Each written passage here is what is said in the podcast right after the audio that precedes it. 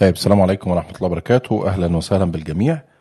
أه لحد ما نبدأ بس ننتظر دقيقتين كده. لو نعمل share للحلقة دلوقتي على تويتر وعلى فيسبوك وإنستجرام أه فوق على اليمين هتلاقوا سهم. لو ضغطت عليه هيطلع لك options كتيرة ممكن تنشر منها الحلقة. وهنبدأ في خلال دقيقتين إن شاء الله.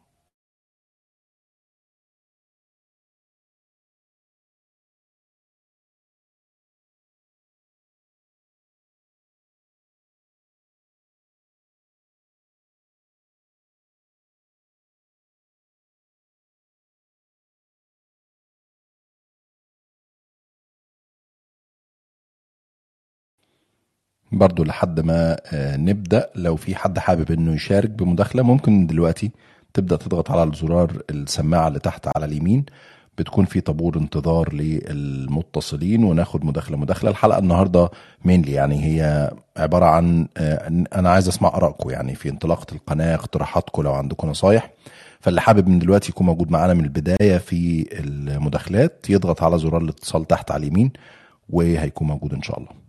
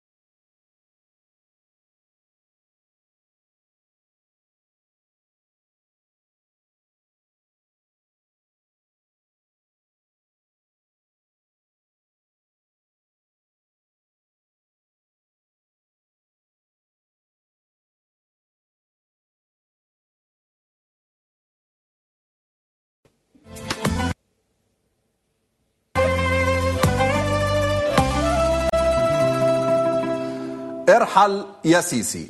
ليس مجرد هاشتاج على مواقع التواصل الاجتماعي أو خبر عاجل تنقله شاشات التلفاز وإنما بات حالة ملازمة لأي ظهور إعلامي لعبد الفتاح السيسي.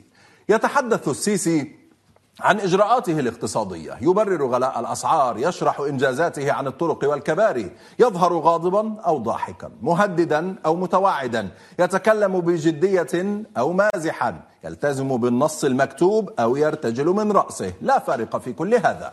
الثابت الوحيد أنه في كل مرة يتحدث السيسي يرد عليه المصريون قائلين ارحل يا سيسي. عظمنا لسه ما نشفش. هاتولي تريليون دولار سنويا وبعدين حسبوني تصريحات جديدة قديمة قالها السيسي قبل ذلك وسيكررها بعد ذلك. تحول الرجل بوعوده من مصر أم الدنيا وهتبقى قد الدنيا إلى مصر شبه الدولة. ومن اصبروا معايا سنتين وهتشوفوا العجب إلى إننا مش لاقي آكل. وعد المصريين بالرخاء ثم قال لهم صبحوا على مصر بجنيه. وصف دول الخليج بأن فلوسهم زي الرز ثم ادعى أنهم ساعدوه دون طلب منه. وعد بعدم رفع الأسعار دون زيادة الرواتب فكذب مرة تلو الأخرى. وبات أكثر من ثلث المصريين يعيشون تحت خط الفقر. تحول غريب في التصريحات وانهيار كبير في الإجراءات وفشل يتلوه فشل لمن يفترض أنه رئيس البلاد. ومن يتحكم في كل السلطات والهيئات والموازنات ومن يتخذ كل القرارات منفردا في مصر هو الوحيد الذي يفهم في الدين والسياسة والرياضة والاقتصاد والنقل والمواصلات. هو الذي يعمل دون دراسة جدوى وهو أيضا من يحمل المصريين فاتورة الفشل المستمر. السيسي هو المسؤول الأول في التاريخ الذي يعترف بالفشل مرة تلو أخرى. تارة يعترف بأنه مش لاقي ياكل وتارة مش لاقي يعلم وتارة مش لاقي يوظف وتارة مش لاقي يعالج. ثم يدعي أنه باق في منصبه من أجل استقرار البلاد ومصالح العباد.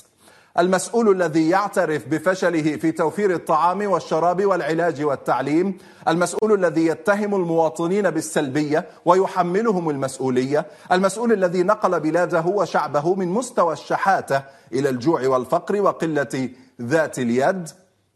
ورجل كاذب ومسؤول فاشل وعوده كاذبة وتصريحاته متناقضة ولا يستحق أكثر من ردود المصريين عليه في كل مرة قائلين. ارحل يا سيسي. طيب ارحل يا سيسي دي كانت مقدمة أول حلقة من برنامج آخر كلام على شاشة مكملين. السلام عليكم ورحمة الله وبركاته. أهلا وسهلا بيكم في حلقة جديدة من بودكاست آخر كلام مع أسامة جويش على تطبيق آه، كولن. الحقيقة من كتر حبي في البودكاست وآخر كلام على هذا التطبيق الرحلة اللي بقى لها ست شهور دلوقتي فالحمد لله قررت إن البرنامج حتى اللي يكون على شاشة مكملين يكون بنفس الاسم. آخر كلام مع أسامة آه، جويش. الحلقة النهارده الحقيقة مش هتكون طويلة قوي لأنه أنا حابب أسمع آرائكم في انطلاقة مكملين الجديدة. آه، شايفين البرامج لحد دلوقتي عاملة إزاي؟ شايفين المحتوى أخباره إيه؟ الشاشة الصورة لو حد عنده مقترح لو حد عنده ملاحظة لو حد عنده انتقاد حتى يتكلم معانا ويقول لنا لأنه الحقيقة ال- اليومين اللي فاتوا أنا تابعت ردود الفعل. كان في ردود فعل إيجابية كتير الحمد لله. كان في ردود فعل سلبية مش كتير وبرضه الحمد لله. آه، في ناس آه، يعني متضايقة شوية في ناس مبسوطة في ناس بتقول لك والله رجعتوا لنا الأمل. في ناس بتقول لك لا أنتوا واضح إن الخطاب هيكون مختلف. فالحقيقة من كل ردود الفعل ال- ال- الموجودة يعني أنا مهتم جدا أسمع رأي ال- الناس عن طريق وسيلتين زي ما اتعودنا دايما على اليمين فوق فوق صورتي هتلاقوا icon فيها مربعين. تقدر إنك تضغط عليها وتكتب أي رسالة أنت عايزها تقول لي رأيك في القناة رأيك في البرنامج في الأداء حتى الآن لو في حاجة شايف إنها نقصانه محتاجين إن إحنا نعدلها. النقطة التانية عن طريق زرار الاتصال تحت على اليمين جنب زرار ال like وإنت بتدوس like طبعا لأنك معجب بالبودكاست ده أكيد مفيش فيه كلام. فممكن وإنت بتدوس لايك تضغط على زرار الاتصال كمان فتطلع معايا على المنصة ونبدأ ندير نقاش مع بعض ما رأيك في انطلاقة قناة مكملين آه، الجديدة؟ طيب لحد ما نبدأ في استقبال اتصالاتكم للناس اللي ما تابعتناش الحلقة اللي فاتت آه، اللي كانت آه، قبل الانطلاقه بيومين إحنا الحمد لله قناة مكملين انطلقت مرة تانية يوم ال كان يوم إيه؟ الحد؟ كان يوم الحد اللي فات آه كانت الانطلاقة أول امبارح. وكان برنامج مصر النهارده مع الزميل العزيز محمد ناصر وكان في مداخلة آه، معاه م- مني ومن الأستاذ طارق اللبان مذيع برنامج يستفتونك. القناة انطلقت بثلاث برامج فقط هم البرامج اللايف الموجودة حاليا. آه، أسامة جويش بيقدم آخر كلام من الثلاث للسبت من الساعة 7 للساعة 9 بتوقيت القاهرة.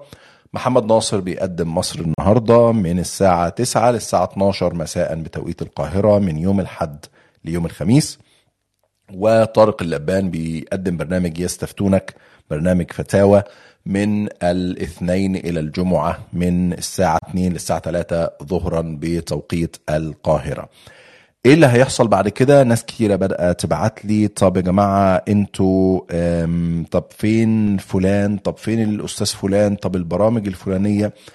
الحقيقة مفيش إجابة على على السؤال ده. إحنا مكملين بمن حضر الآن. محمد ناصر أسامة جويش طارق اللبان. آه، إحنا الثلاثة كل واحد فينا موجود في مكان مختلف في بلد مختلف في عاصمة مختلفة. بنحاول إن إحنا نطلع ليه؟ لإنقاذ مشروع اسمه مكملين. ليه بنحاول نكون موجودين بالشكل ده وليه حاولنا نطلع بسرعة وليه الحقيقة أنا خدت قرار يعني الرجوع مكملين اتكلمت عنه الحلقة اللي فاتت مش عايز أكرره لكن إحنا في مرحلة إنقاذ مشروع اسمه قناة مكملين. آه انطلق في يونيو 2014 كانت بداية البرامج لكن هو بدأ في نوفمبر 2013 بعد مذبحة رابعه بأيام قليلة يعني. فاحنا موجودين لإنقاذ المشروع. إزاي إنقاذ المشروع؟ بالشكل اللي حضراتكم شايفينه ده. إن إحنا نطلع بست ساعات لايف وبنعمل إعادات وفي بعض البرامج المسجلة اللي بنحاول إنها يعني تكون موجودة برضو بحيث تقدم يعني وجبة دينية وجبة اجتماعية و- وهكذا. طيب في ناس كتير بعتت أسئلة. طب يا جماعة أنتوا الشيخ عصام تليمة طب أحمد سمير طب حمزة زوبع طب مش عارف كذا.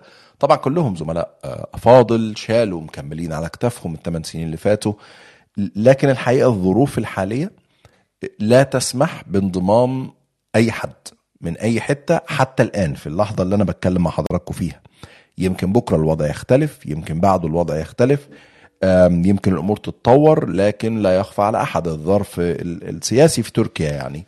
هي تركيا أصلا هي من أخرجت مكملين يعني من من أراضيها ولم تعد تتحمل وجود قناة زيها في الأراضي التركية. وبالتالي ال- الحديث عن طيب مصير الناس مكملين في بداية أخرى بشكل آخر بطريقة مختلفة زي ما قلت ملناش مقر رئيسي.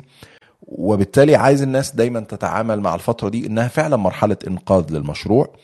المشروع سيستمر بدعم حضراتكم بمشاهدات حضراتكم بمتابعة حضراتكم وبتعليقات حضراتكم سواء التعليقات دي إيجابية أو سلبية سواء انتقاد أو آه، تشجيع أو مدح. ايا كان التعليق اللي بيتم ايا كان التعليق اللي بيتقال فأعتقد إنه هيكون مفيد جدا لينا في المرحلة ال- الحالية لأن زي ما قلت هي قناة أصلا معمولة عشان الناس معمولة عشان الدفاع عن حق الناس آه، فوجود تعليقات الناس والفيدباك بتاعهم والمراجعة المستمرة وتطوير الخطاب بشكل آه، مستمر يليق بالشاشة ويليق بالمشاهدين أعتقد إن هو أمر آه، مهم جدا. طيب على مدار اليومين اللي فاتوا ال 48 ساعة اللي فاتوا أنا تابعت عدد كبير من ردود الأفعال زي ما قلت في ناس مبسوطة وبتقول لك والله أنتوا رجعتوا لنا الأمل. وأنا الحقيقة الر- الرسالة دي فكرة إن أنتوا اديتونا أمل والله الناس يعني لا تعلم تأثيرها على النفس عامل إزاي. لما تبعت لي أسرة معتقل أو أم شهيد في رابعة تقول لي يا ابني والله أنتوا خليتونا ننام مبسوطين انت مش عارف أنا ده تأثيره عليا عامل إزاي. يعني عارف خلاص وكأن إحنا كده عملنا كل حاجة إحنا عايزينها. يعني لو لم يكن لمكملين أي شيء إيجابي غير إن أنا بس سمعت الرسالتين دول رسالة من أم شهيد ورسالة من أهل معتقل أو أسرة معتقل بيقولوا لي والله ربنا يخليكم أنتوا فرحتونا إحنا كنا يأسنا جدا بس أنتوا اديتونا أمل فأنا ده عندي بالدنيا وما فيها يعني. رسائل أخرى كانت بتتكلم والله يا جماعة لأ ده إحنا عندنا ملاحظات فنية الشاشة شكلها مش عارف كذا لا الألوان إيه؟ دي حاجات ممتازة. أتمنى إن الناس تكمل وتقول لنا الكلام ده بشكل مستمر يعني تقول لنا رأيها في ال- الشكل في المحتوى في طريقة التناول في الخطاب نفسه. يعني أنا النهارده كنت على الهوا فأنا بفتح فترة فقرة الاتصالات للناس تدخل تشارك معايا وكده. فعدد كبير من المتصلين كانوا بيقولوا لنا ملاحظات. اللي سألني على الزميل العزيز معتز مطر اللي سألني على آه، الزملاء اللي في اسطنبول عصام تليمه وحمزة زوبع وأحمد سمير مع حفظ الألقاب اللي سألني على إنه أنتوا طيب باقي الناس اللي معاكوا طب الورق طب ال- الأسئلة دي كلها حاجات جميلة جدا. اللي بيبعت لي يقول لي والله بس اللوجو بتاعكوا لو مش عارف إيه طب اللون الأزرق لو تقلله شوية. فاللي عايز أقوله إنه فكرة التعبير عن رايك وانتقادنا أو توجيه نصح أو كده أتمنى إن إحنا في إحنا في المرحلة دي محتاجين نسمع الكلام ده. إحنا في المرحلة دي محتاجين من حضراتكم إن أنتوا تتكلموا معانا وتبعتوا لي بشكل مستمر أنا تويتر أو فيسبوك أو هنا على كولن.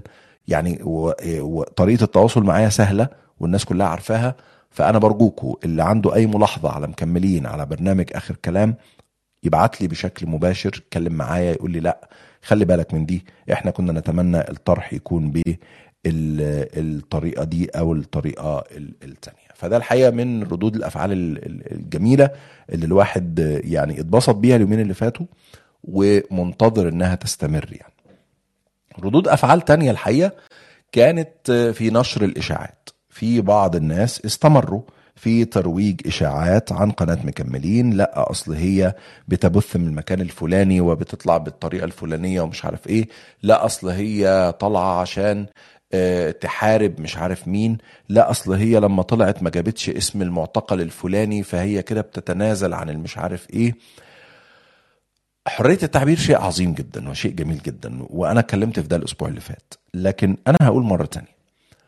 آه، اللي حابب ينتقد كيان أو شخص أو مؤسسة أو إعلام أو وات يعني اللي هو عايز يتكلم فيه. ده حق أصيل في حياتك إنك تعبر عن رأيك. لكن هو مش من حقك ابدا إنك تشكك أو تخون أو تشوه أو تشهر.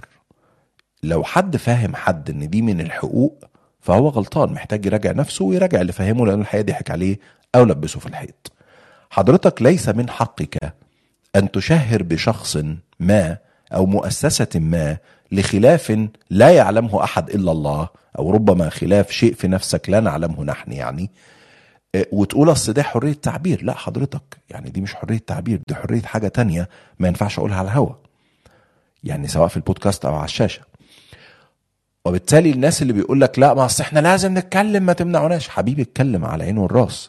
بس لما تطلع تقول معلومة غلط والناس تقول لك أنت غلطان ما تطلعش تقاوح.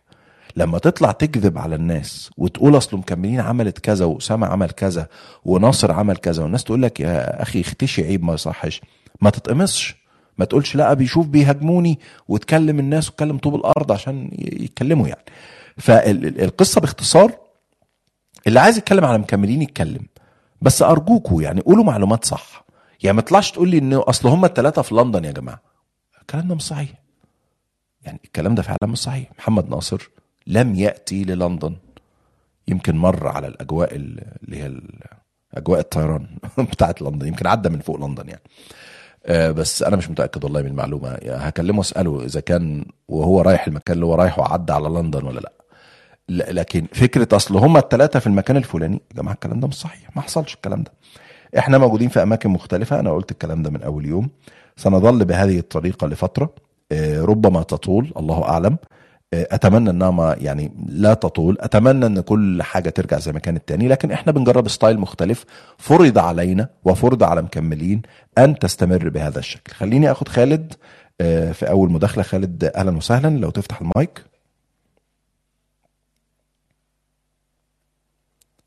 خالد فؤاد معانا. خالد.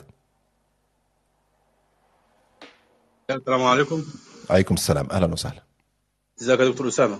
إزيك يا خالد. أهلا وسهلا. أنا بكلمك من صعيد مصر. يا هلا يا هلا. على راسي والله صعيد مصر. منين في الصعيد؟ من محافظة قنا قنا امم أنا اشتغلت في المنيا يا خالد. اشتغلت تسع شهور في المنيا. لا. عارف عارف دير مواس؟ نعم.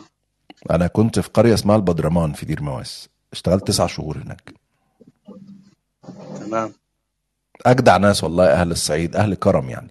أكرمونا والله. الله يا دكتور اسامه اتفضل يا خالد. يا ريت بس أنتوا في ملاحظة بس ال- القناة البث بتاع الأستاذ محمد ناصر وبتاع حضرتك. بيبقى الصوت واضح جدا. بنضطر ان إحنا نعلي الصوت على الآخر بتاع التلفزيون. فأثناء الفاصل بيبقى الصوت بيعلى جدا.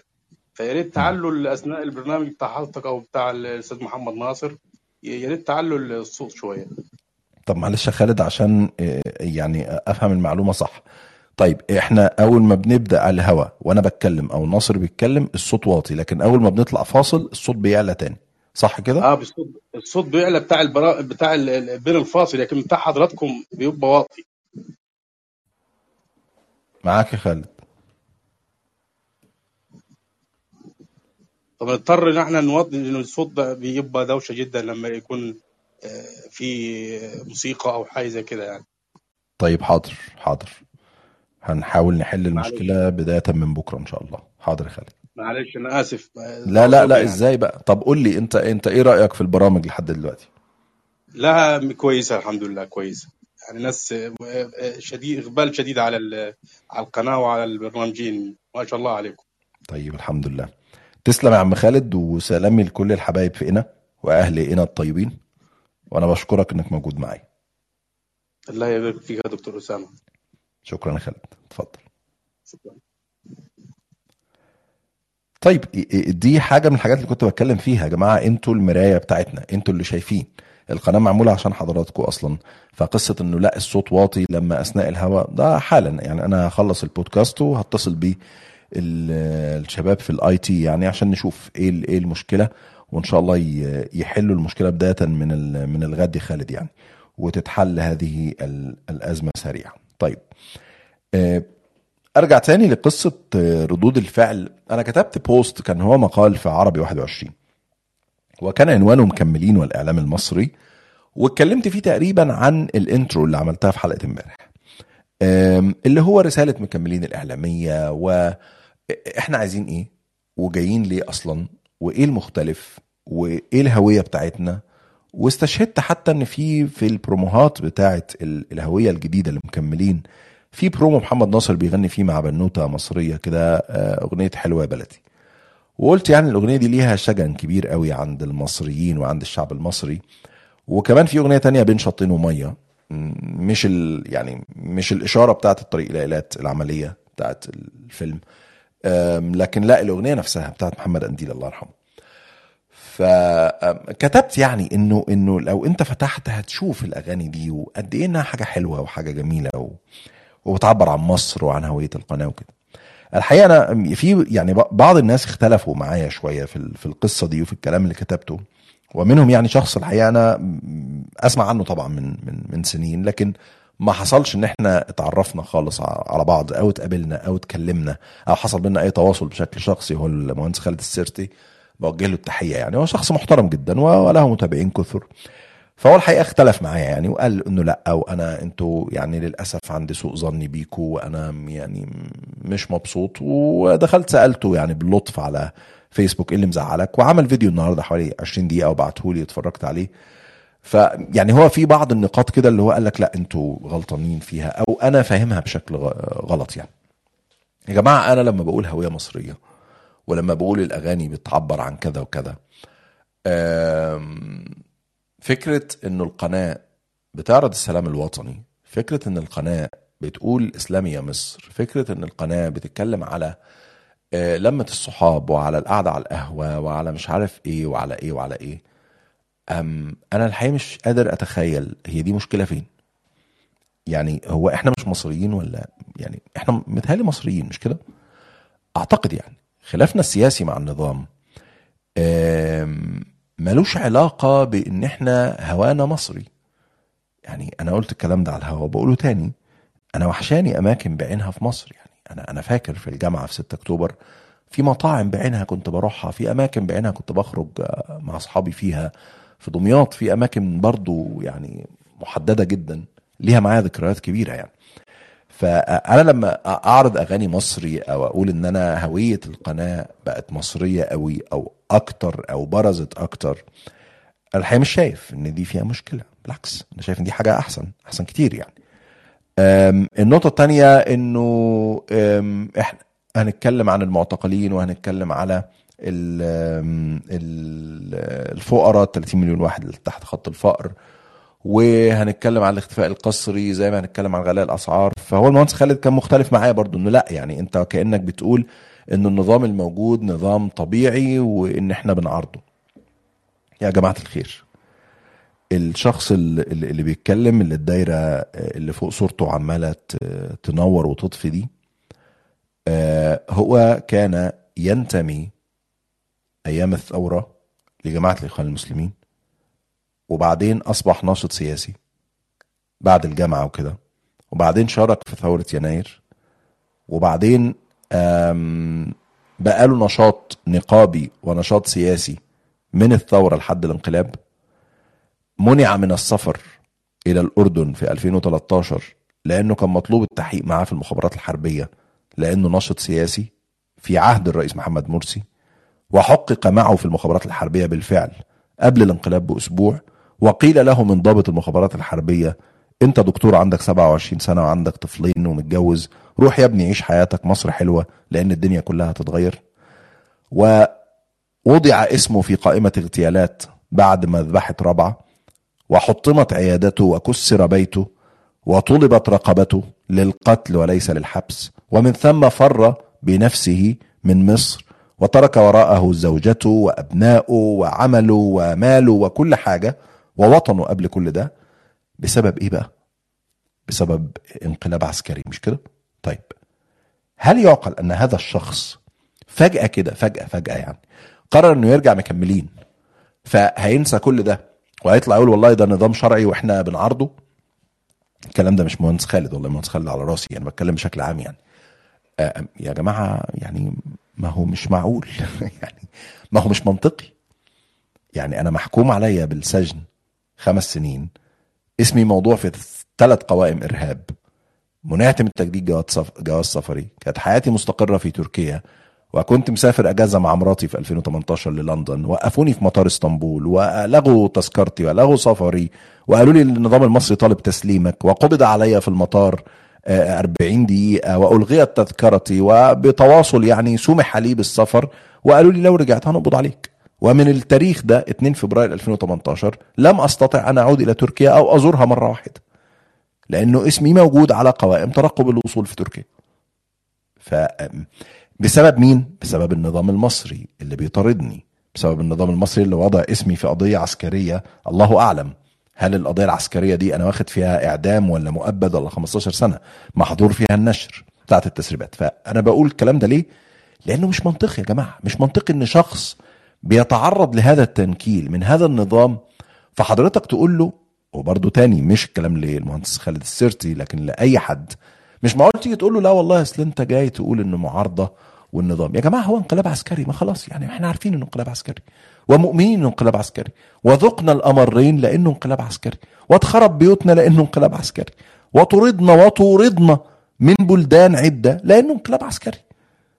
يعني قصة إن يعني على رأي الراجل اللي كان عمرو أديب مستضيفه اللي مات ده مش فاكر اسمه الأمريكي اللي قال له قال له يعني داك از داك يعني هي البطة يعني عارفين إنها بطة يعني فهو انقلاب انقلاب خلاص انتهينا. فلما أجي أقول لك بقى ان في شغل اعلام أو في مش عارف إيه فتدخل ده ان انت بتتنازل وبتعمل الحقيقة ده كلام غريب شوية. هرجع اكمل التعليق وال- والرد لكن خليني اخد وليد. أهلا بيك يا وليد. لو تفتح المايك بعد إذنك.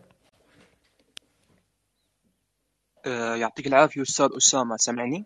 سامعك كويس. أهلا وسهلا. عندي سؤال جدا مهم وأتمنى أنه ترد علي بكل صراحة. اتفضل بعد انتقال نحكي الإعلام المعارض اللي كان موجود داخل تركيا إلى بريطانيا. بعيدا عن الشأن المصري. هسه الإعلام المعارض كان يتناول القضية الفلسطينية بكل حياد وبكل شراسة. اليوم في بريطانيا في إشي اسمه معاداة السامية. هل إنه المواقف راح تتغير ولا راح تتناول القضية الفلسطينية بنفس القوة؟ اللي كان يتناولها معتز ومحمد ناصر والشباب أو الإعلاميين اللي كانوا موجودين في تركيا. هل راح يتناولوا القضية الفلسطينية بنفس القوة داخل بريطانيا؟ كلنا بنعرف إنه بريطانيا سواء خلف الإعلام أمام الإعلام أو خلف الإعلام هي بشكل ما داعمة لإسرائيل وداعمة لمواقف إسرائيل. وفي شيء اسمه خطاب كراهية وخطاب سامية ومن الخرابيط اللي اللي بيستشهدوا فيها. تمام. فهل اليوم راح يتم فرض قيود على الإعلام المعارض اللي انتقل إلى بريطانيا بحيث إنه يحكي عن الشأن المصري بكل أريحية لكن بما يخص إسرائيل أو بما يخص بعض الدول في الشرق الأوسط راح يحكوا لهم لا وقفوا هون وفي قيود ممنوع تحكوا فيها. أنا بشكرك يا وليد. جدا على السؤال. أنت فلسطيني مش كده؟ آه، أنا فلسطيني مقيم في الأردن. نعم صحيح. أهلا وسهلا. تحية طبعا لكل الحبايب يعني في فلسطين وفي الأردن. أنا أسألك سؤال يا وليد. إيه، أنت كنت متابع لقناة الحوار في لندن؟ آه، نعم متابع ومتابع جيد كمان. إيه رأيك في تغطيتها للشأن الفلسطيني السنين اللي فاتت؟ بصراحة يرفع له القبعة. طيب أنا أعدك أعدك وأنا كنت جزء من الحوار في اسطنبول وفي لندن. أن مكملين إذا ما ناقشت القضية الفلسطينية ستناقشها بنفس السقف الذي تتحدث به قناة الحوار. لسبب بسيط جدا.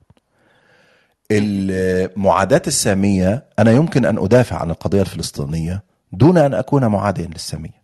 يمكن أن أتحدث عن انتهاكات إسرائيلية دون أن أسب ال- ال- الشعب ال- ال- اليهودي. يمكن أن أتحدث عن الجرائم التي ترتكب بحق الشعب الفلسطيني دون أن أقع تحت طائلة القانون في بريطانيا. لسبب بسيط. بريطانيا الإعلام يحكمه ليست قيود سياسية لا علاقة للإعلام في بريطانيا أي قناة لا علاقة لها بعلاقة الحكومة البريطانية مع إسرائيل. الأمر أبسط من ذلك وأسهل من ذلك. الأمر له علاقة بهيئة منظمة للإعلام في بريطانيا الإعلام التلفزيوني اسمها الأوفكون هذه الهيئة لها معايير واضحة تتعلق بمناقشة مصر كما تتعلق بمناقشة الصين كما تتعلق بمناقشة فلسطين وإسرائيل. يعني هي معايير موحدة على الجميع.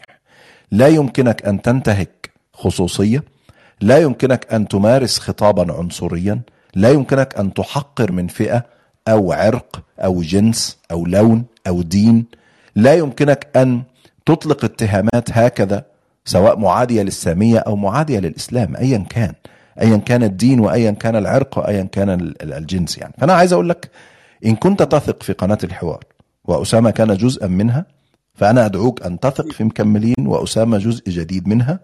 هيكون نفس الخطاب هيكون في دفاع عن القضية الفلسطينية ودفاع عن كل القضايا ولكن بالمعايير التي تحكم أي مقيم في بريطانيا يمارس الإعلام التلفزيوني. وأعتقد ان أنا أقع تحت ال ال ال القانون البريطاني. وأحترم القانون البريطاني وأعرف جيدا معايير الافكم وألتزم بها في عملي في الحوار وسألتزم بها في عملي في مكملين إحنا يا أستاذ أسامة نثق فيكم كأشخاص وإحنا يمكن نتمنى إنه ما تتعرضوا لأي قيود أو لأي مساءلات قانونية تخليكم تحدوا من ال- القوة اللي كنتوا فيها.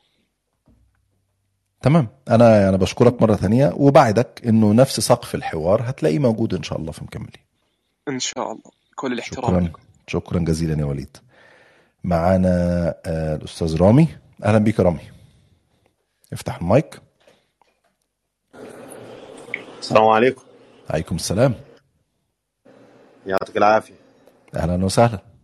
ازي حضرتك يا دكتور؟ الحمد لله. ازي حضرتك؟ عامل إيه؟ بخير والله. الحمد لله تمام. وألف مبروك يا باشا على عودة المكملين. الله يبارك فيك يجعلها. فتحة خير يا رب. تسلم.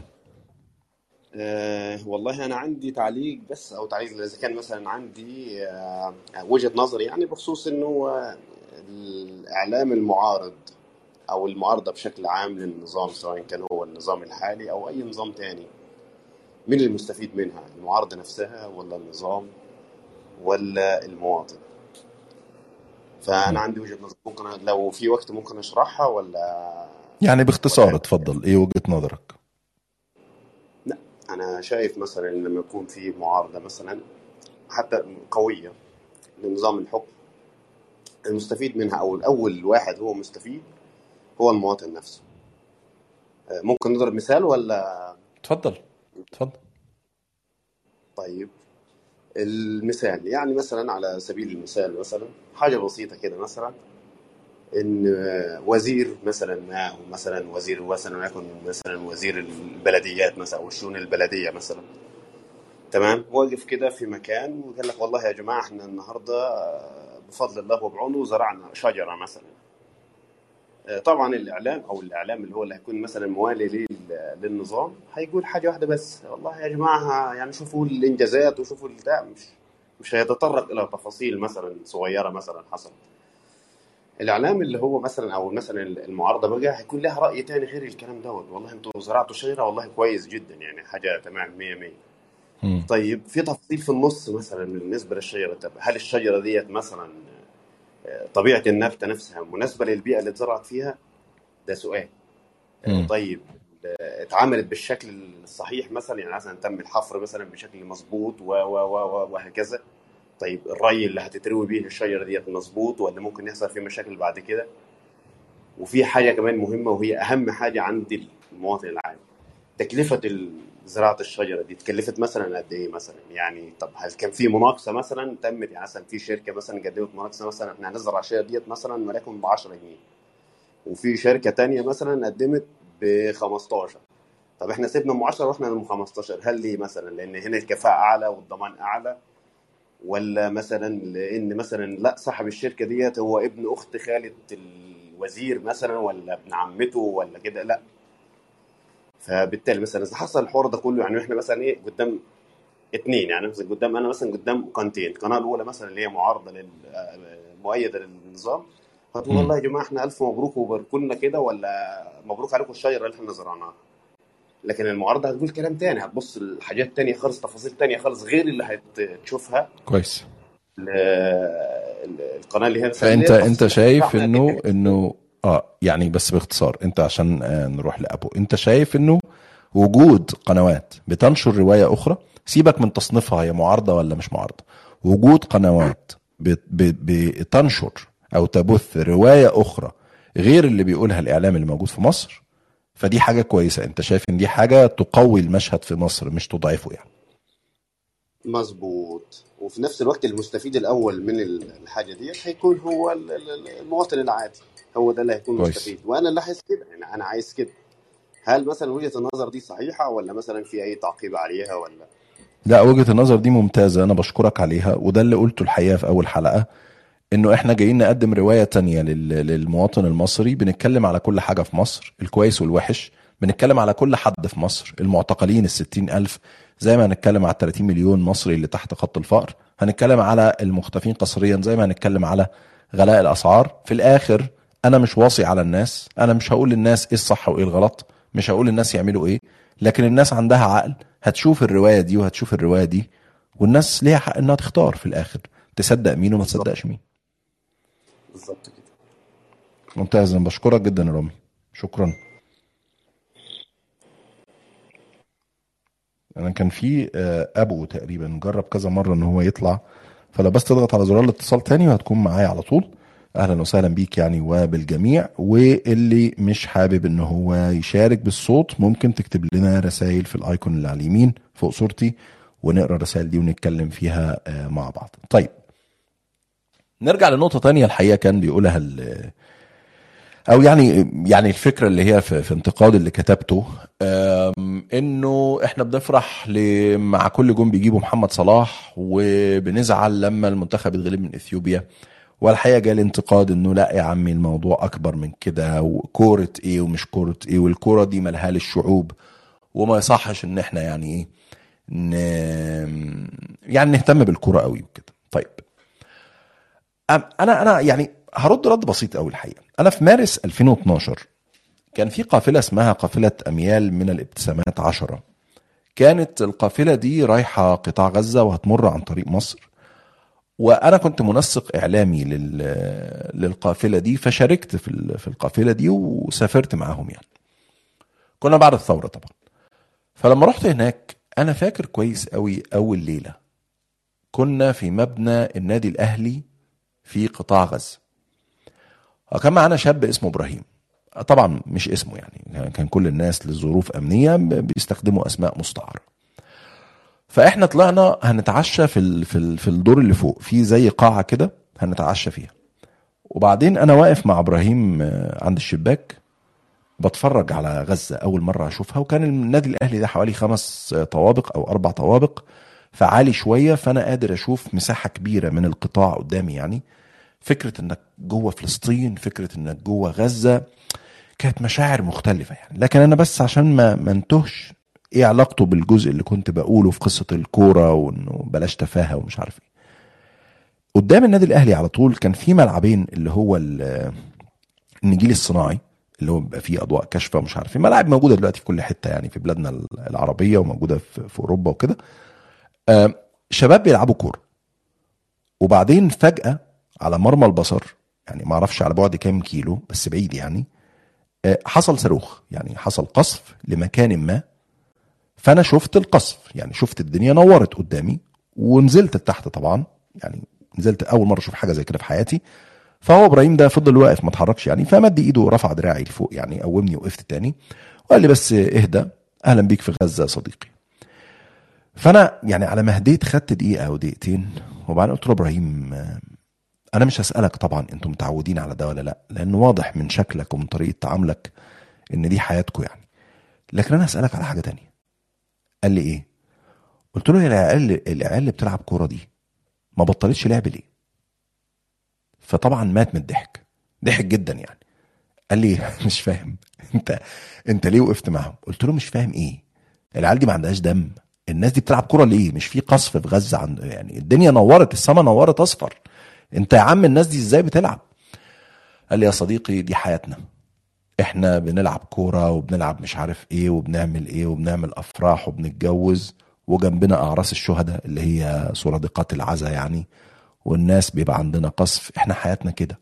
إحنا بنعمل كل حاجة في نفس الوقت. إحنا لازم نعيش لازم نحب الحياة زي ما بنحب الموت. فالحقيقة أنا يومها رجعت مصر وأنا متعلم درس.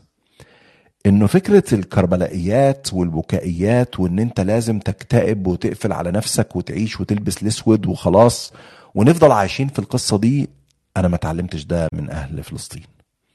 أنا ما اتعلمتش ده من قطاع غزة. ولم أرى أن فيه تنازلا أو تقليلا من وطنية أو خذلالا لقضية أو بعدا عن هدف أو أي شيء بالعكس. الكورة مهمة لأنها جزء من تكويننا. إحنا كبرنا وإحنا بنتفرج على الكورة وإحنا بنلعب كورة ولا زلنا ولا نخجل من ده. اهتمامنا بقضايا بلدنا هو جزء من تكويننا برضو ارتبطنا بيه وكبرنا عليه. اهتمامنا بقضايا ديننا أيضا هو جزء من عقيدتنا وجزء من انتمائنا وجزء من دورنا على هذه الأرض حتى نلقى الله عز وجل. وبالتالي فكرة إنه لا يا جماعة الكره وحشة لا يا جماعة الفن ما إحنا عارفين الأنظمة بتستخدم الكلام ده. ما إحنا عارفين ده. لكن هل معنى إن النظام بيستغل الكورة؟ إنك مش هتشوف كورة؟ هل معنى إن النظام بيستغل محمد صلاح؟ إنك مش هتتفرج على محمد صلاح؟ هل فرجتك على الكورة أو على حد مصري بيفرحك أو كده؟ هل ده طعن في اهتمامك بقضية المعتقلين مثلا؟ الكلام ده غير صحيح. من وجهة نظري طبعا. يعني في وجهة نظر تانية بتقول لأ يمكن يكونوا أحسن مني عند ربنا الله أعلم يعني. لكن أنا برد على الجزء ده. آه يا جماعة أنا أنا شاب مصري خالص أنا بحب جدا بخلص الحلقة على فكرة وبروح ألعب كورة. يعني ما, ما عنديش مشكلة. بسافر وبروح وباجي وفي نفس الوقت أنا مش بطلع أمثل إن أنا زعلان على المعتقلين. المعتقلين دول أهلي وأصحابي وقرايبي وإخواتي وجيراني. عشت معاهم سنين.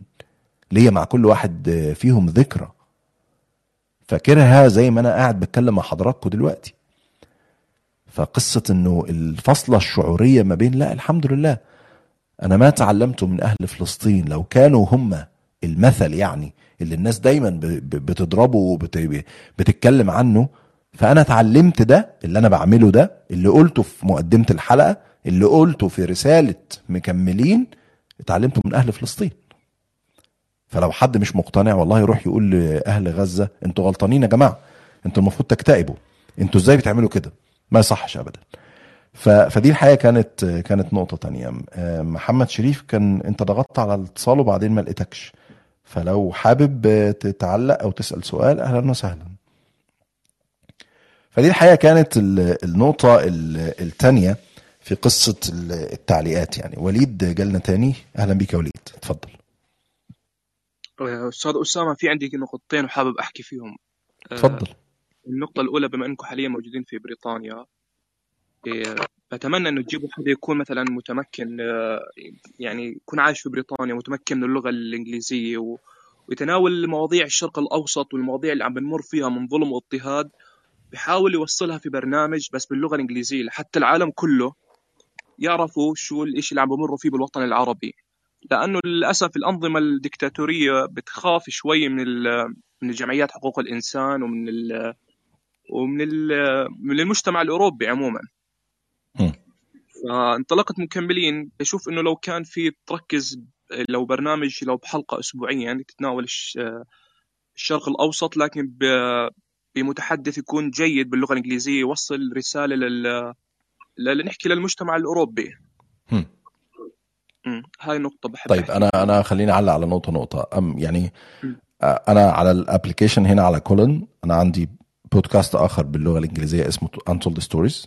بدعيك إنك تكون موجود آه، في حلقاته.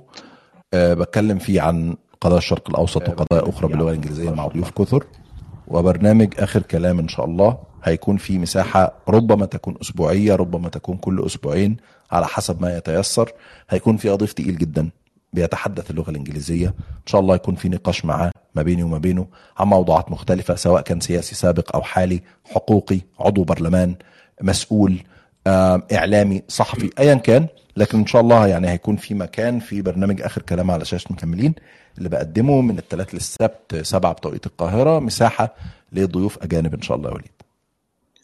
طب أستاذ اسامه بتنصحني أنا كإنسان خريج صحافة وإعلام وعايش في وطن عربي مش قادر أحكي رأيي بصراحة ومش قادر أدافع عن قضيتي اللي هي أصلا القضية الفلسطينية.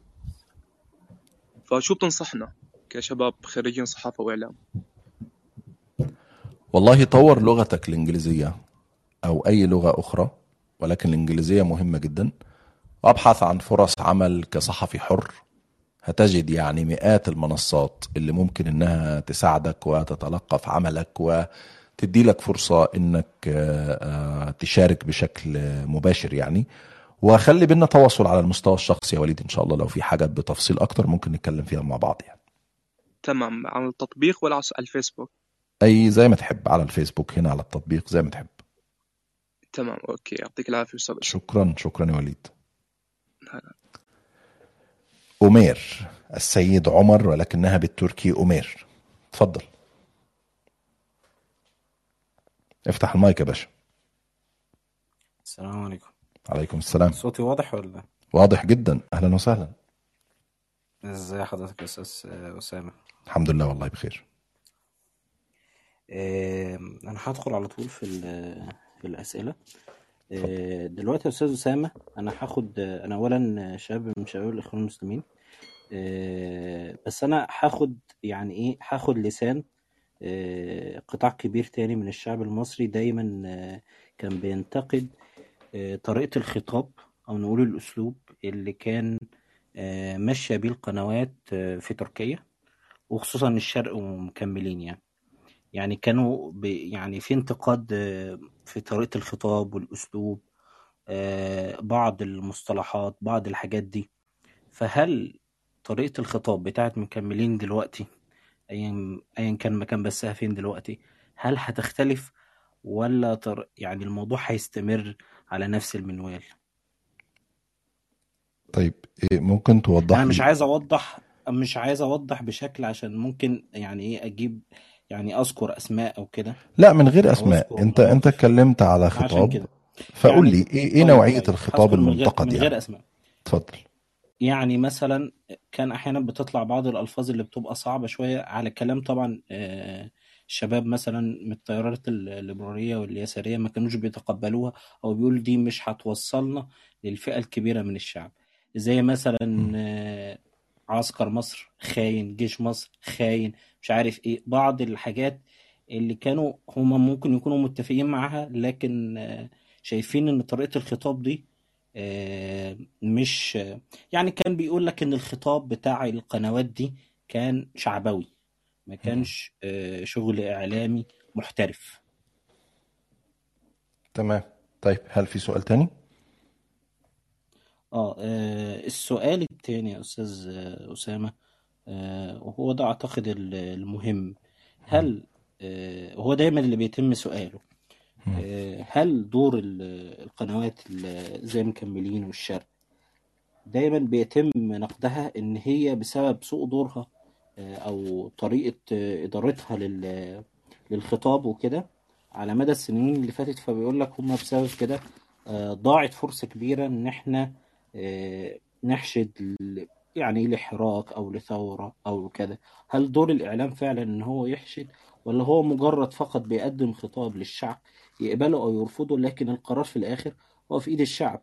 أنت عندك سلطة غاشمة دلوقتي آه، يعني أعتقد ما فيش حاجة من الموبقات إلا عملتها من قتل وسرقة وبيع أراضي وتفريط وفتح الأبواب سينا للصهاينة يعني أعتقد ما فيش حاجة ما اتعملتش. فهل الدور ال- ال- التقصير اللي واقع ده. تقصير واقع على الشعب ولا زي ما بيتم ال- الكلام إن إحنا المعارضة بشكل عام حتى أكبر من الإعلام المعارضة بشكل عام هي السبب إن الناس ما بقتش تثق فيهم وما بقتش يعني بتسمع لهم أو بت- بتقوم بأي إحراج ضد اللي بيحصل. تمام. أشكرك جدا يا عمر والله على على السؤالين. سؤالين مهمين جدا جدا يعني.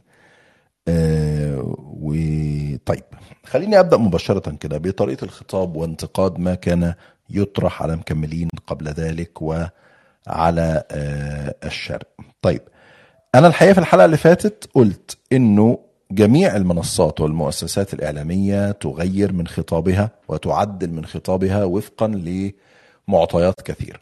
أبرزها تغير المزاج العام أو تغير السياسة الحاكمة لها أو تغير سياستها التحريرية أو تغير مكانها أو ايا كان. يعني باختصار قناة الجزيرة من 2011 ل 2013 هي القناة الأولى الداعمة لثورات الربيع العربي. قناة الجزيرة بعد 2013 وحتى ديسمبر 2014 هي القناة الأولى الداعمة لحق الشعب في مواجهة الثورات المضادة والانقلابات العسكرية. إغلاق الجزيرة مباشر مصر في أول 2014 ثم تقارب قطري سعودي ثم تخفيض سقف انتقادات الجزيرة وتعاملها مع الملف المصري وملفات أخرى. وصلنا بالطريقة دي بالكلام ده لحد 5 يونيو 2017 حصار دول الخليج ومصر لقطر. عادت الجزيرة مرة أخرى ورفعت سقفها التحريري وبدأت في الكلام على مصر وعلى السعودية والإمارات بشكل كبير. اتفاق الرياض أو العلا يناير 2021 عادت الجزيرة مرة أخرى للهدوء تجاه السعودية وقليل من الهدوء تجاه الإمارات.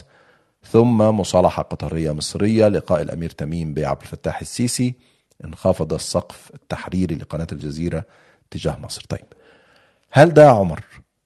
ممكن نطلع نقول والله الجزيرة قناة مش مهنية وقناة سيئة والخطاب وكذا. لا يعني هو في بعض التقارير اللي كانت بتطلع في فترة الحصار لو أنك استهى على بعض الحاجات اللي كانت بتطلع لمكملين بعيدا بس عن الشتيمة والتجاوز في حق الناس كنت هتلاقي لا سقف عالي جدا وضرب في السماء يعني في بشكل في كل البرامج في كل النشرات.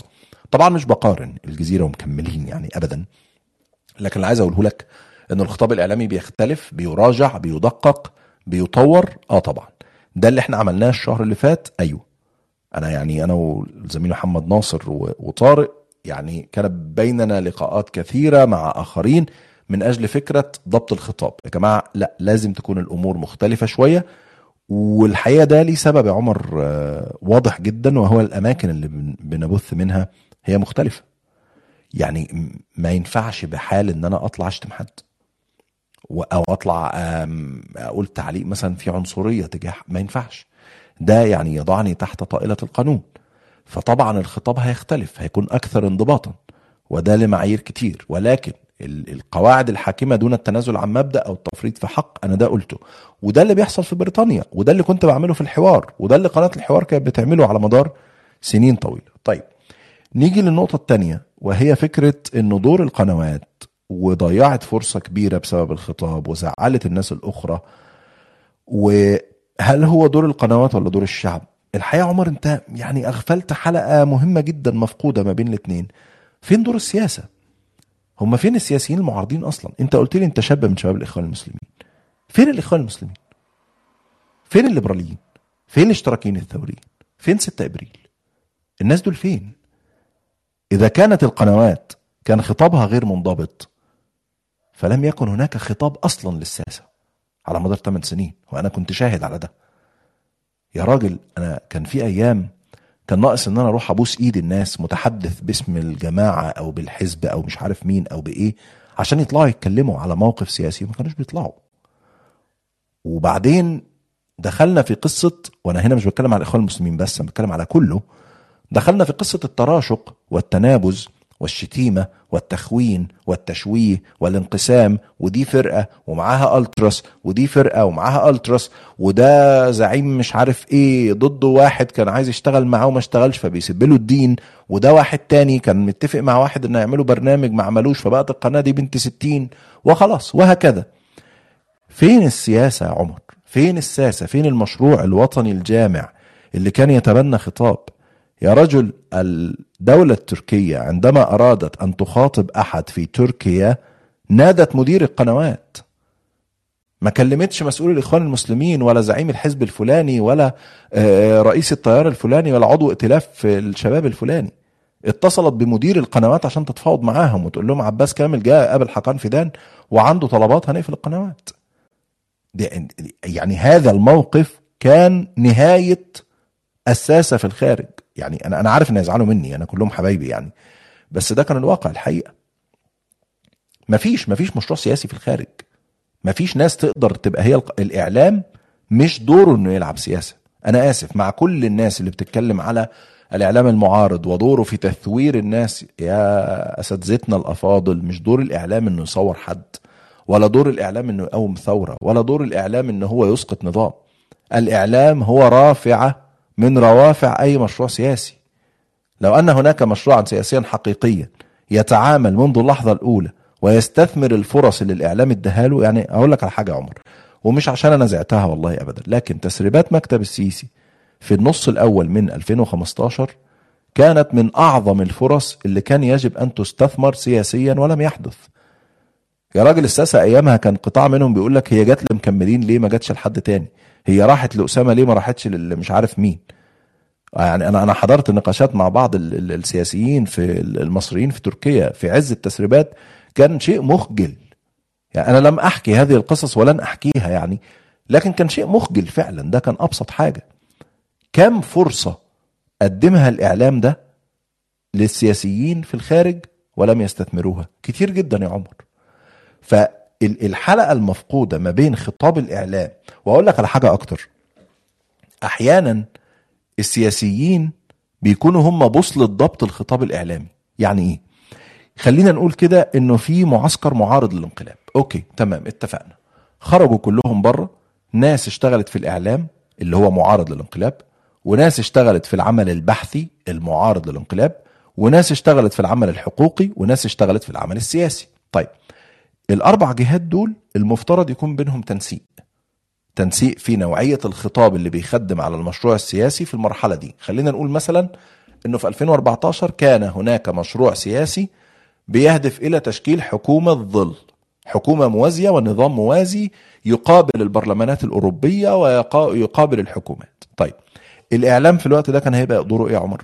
إن هو يروج للفكرة ويتكلم عنها ويستضيف ناس ويستعرض نماذج بتقول قد إيه حكومة الظل في المواقف المشابهة شيء مهم. طيب بعد سنتين ثلاثة اكتشف السياسيين إن النظام في أزمة وإنه بعت لهم رسائل إنه عايز يتفاوض وعايز يتصالح وعايز يتكلم. ففي الوقت ده بيتم الحديث مع الإعلام إنه يا جماعة في كلام للمصالحة أرجوكم إحنا عايزين نطلع نتكلم. فيطلع السياسيين يتكلموا على موضوع المصالحة ويشوفوا الناس رد فعلها إيه. لكن إن الإعلام تحول إن هو المشروع السياسي وهو المشروع الرياضي وهو المشروع الفني وهو المشروع الإعلامي وهو النضال وهو الثورة وهو كل حاجة ففي الآخر هو حاسب على كل الفواتير دي. أنا وجهة نظري إن ده كان غلط وأنا الحقيقة على مستواي الشخصي أنا ما عنديش استعداد أشارك فيه. يعني أنا الأربع سنين اللي فاتوا أنا بشتغل إعلام بس وصحافة ورايح مكملين عشان أشتغل إعلام وصحافة. فما عنديش استعداد إن أنا حاسب على فواتير حد سياسيا أو أي حاجة تانية. أنا هشتغل باللي بيمليه عليا ضميري واللي أنا فاهمه كويس في الإعلام وهحاول إن أنا أقدمه في مكملين. وأعتقد إن رسالة مكملين إن شاء الله هتمشي في الشكل ده. وأتمنى من أصدقائنا السياسيين إن هم يعني يحاولوا يلملموا كده جراحهم ويلملموا بعض ويكون في مشروع سياسي واضح يبدأوا يتحركوا من خلاله. أتمنى أكون جاوبت عليك يا عمر. آه، شكرا جدا يا أستاذ أسامة. أنا بس يعني عندي استدراك بسيط معلش أنا خدت من وقتك اتفضل. كام آه، اتفضل. بس هتكلم برضو بلسان بعض الناس. فبيقول أحيانا بيقول لك الإعلام من أي مكان كان فهو مؤثر. الإعلام مؤثر. لكن بيقول لك أنا سياسي دلوقتي وعايش يعني خارج حدود الوطن. هل لو ليا مشروع سياسي هيبقى ما ما في الآخر مفيش مفيش قوة. أنت مالكش قوة على الأرض في مصر. يعني مم. في الآخر حتى لو في بعض الأصوات عجبها المشروع السياسي اللي أنت قدمته ففي الآخر في قبضة أمنية م- منع أساسا إن أي حد حتى لو كان متحالف مع النظام أو كذا بيخرج عن السير على طول. يعني أي حد بيكون ماشي ومعترف بشرعية النظام وهكذا وكذا بيتم لو تم أي اعتراض بيتم على طول. فهو الناس اللي جوه هي في الآخر هي آه، هي اللي هتكون سبب التغيير. الآخر انت بتقدم شيء ده وسيلة. وسيلة فقط عشان الناس اللي جوه دي هي اللي هتغير فعلا مش انت اللي قاعد بره. فهو بيقول لك أنا لو قدمت مشروع أو كذا مش هيبقى فيه أي مش هيبقى فيه أي تأثير يعني. طيب هو الحقيقة المعارضة للخارج هي ليها تجارب كثيرة يا عمر وكانت موجودة وكانت مؤثرة وأثمرت ونجحت وغيرت بلدان كثيرة يعني. فلا المعارضة في الخارج تستطيع أن تفعل. ولو أنت بتقول إن الإعلام مؤثر فأعتقد إنه منصة مهمة جدا لأي مشروع سياسي إن هو يروج والناس في مصر تتفرج عليه وتشوفه والنظام بيشوفه لأنه بالتأكيد النظام بيشوف هذه القنوات يعني. فلا هي ال- السياسيين لازم يتحركوا يا عمر لازم يعملوا حاجة. يعني أنا أنا أقول لك على حاجة أنا امبارح فوجئت مثلا بشخص اتبعت لي يعني screenshot من اللي هو كاتبه. المفترض إن هو سياسي يعني داخل جماعة الإخوان المسلمين.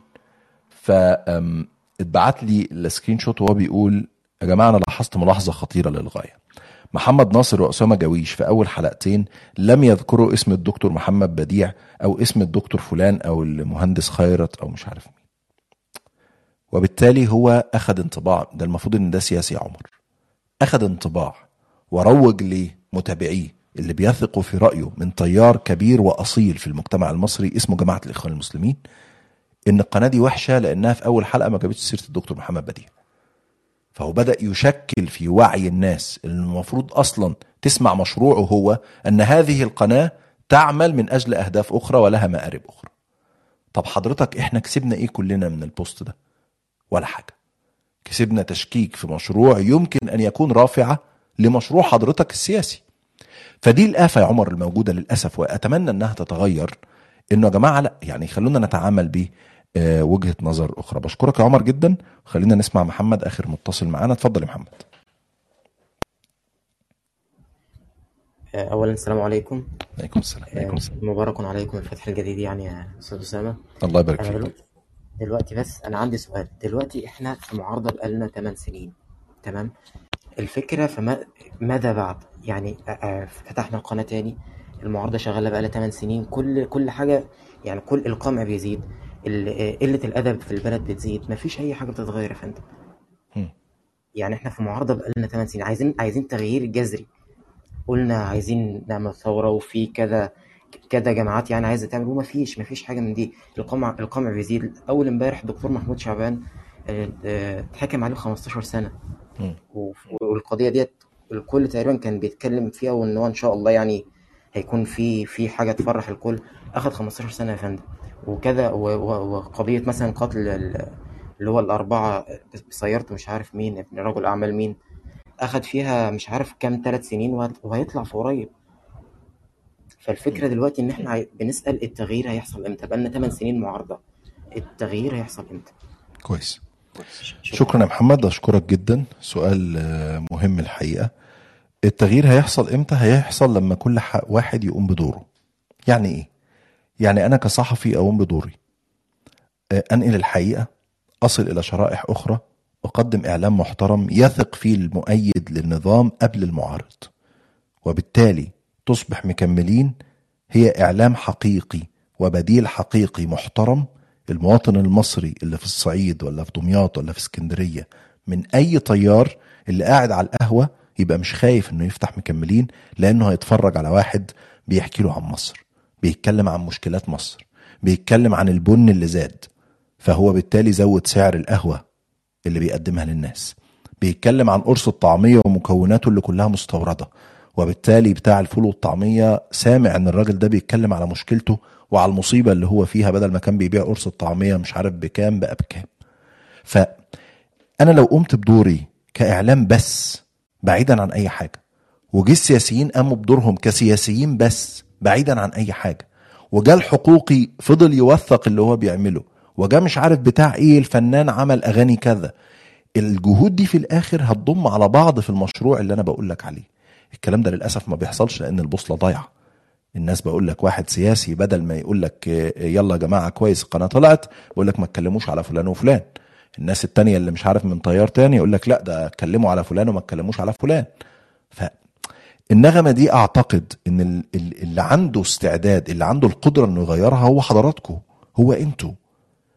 أي حد بيكتب على ال social media هو بيخشى من المتابعين للأسف. بيقول لك لا أصل أنا لو كتبت دي ممكن أزعل دول فخليني أكتب اللي هم عايزينه. فأصبحت ثقافة ما يطلبه القراء وما يطلبه المستمعون هي السائدة ولو خالفت الضمير وخالفت المبدأ والمعتقد. لكن أنا خايف أخسر شوية followers فلا بلاش بلاش أزعل الناس اكتب لهم اللي هم عايزينه. على المستوى الشخصي أنا مش هعمل ده. أنا هعمل دوري أنا. التغيير هيجي لما كل واحد هيعمل دوره وفي الآخر الجهود دي تضم على بعض الناس وعيها يتغير وإن شاء الله يكون في تغيير آه، حقيقي. أنا الحقيقة سعيد جدا جدا. أنا آسف والله لأن في رسائل أنا ما خدتش بالي غير من دلوقتي. آه طيب آه يا ريت حضرتك تشوف الصوت بتاع القناة. حاضر. طالما البث من عواصم مختلفة ما هي إمكانية رسائل مسجلة تضعنا أمام ما يجري من أحداث؟ مش فاهم الحقيقة. رسائل مسجلة منين؟ ما هو إحنا طالعين لايف مبروك جدا انطلاق قناة مكملين. ربنا يجعلكم شوكة في حلق الظالمين. أمين يا رب. انطلاقة مميزة لحضرتك والأستاذ محمد ناصر. للأسف موعد برنامج يستفتونك مش مناسب نظرا لمواعيد الدوام. حضرتك إن شاء الله ممكن تشوفيه في ال- الإعادة لو آه، تحبي وهبلغ والله ال- الملاحظة للناس يعني. أشرف انطلاقة مميزة أشكرك. منا مرشدي دكتور أسامة في متصل كان بيقول لحضرتك النهارده قدموا حلول للناس بس رد حضرتك كان دفاعي. في حين لو قدرتوا تستضيفوا خبراء أو حد يقدر يساعد يقدم حلول لأزمات مالية أو نقدر نعملها في الظروف دي. أنا ما كانش دفاع ولا حاجة على قد ما كان هو استفسار. هو أنتوا أنتوا عايزين الإعلام يطلع يقدم حلول يطلع يقول للناس دي المشكلة وده الحل أنا أنا كصحفي كإعلامي ولا اللي حضرتك بتقوليه إن يبقى في خبراء؟ خبراء ما هم هيبقوا موجودين على الشاشة. هيتكلموا وهيناقشوا وهيحللوا وهيقدموا حلول أو يشرحوا المشاكل ايا كان يعني. محمد صلاح أحسنت أسامة ردودك رائعة أشكرك يا صديقي شكرا جزيلا. بشكر الحقيقة كل اللي شاركونا وكل اللي سمعونا. إن شاء الله بداية من الأسبوع المقبل بودكاست آخر كلام مع أسامة جويش هيكون كل يوم اتنين بإذن الله كل يوم اتنين الساعة 11 بتوقيت القاهرة. أنا بطلع البرنامج على مكملين من الثلاث للسبت. الساعة 7 بتوقيت القاهرة بودكاست آخر كلام هيكون بداية من الأسبوع المقبل كل يوم اتنين الساعة 11 بتوقيت القاهرة. استنونا إن شاء الله هيكون في إعلان على كل حاجة. اللي مش عامل follow يعمل follow دلوقتي على ال app عشان يجيله notification شيروا الحلقة وهواة Spotify و Apple Podcast هيلاقوا الحلقة بعد دقايق موجودة على Apple Podcast وعلى Spotify وأيضا على Callin بعد دقايق اللي ملحقش يسمع التسجيل من الأول. هتكون الحلقة متاحة في خلال دقايق. شكرا جزيلا والسلام عليكم ورحمة الله وبركاته.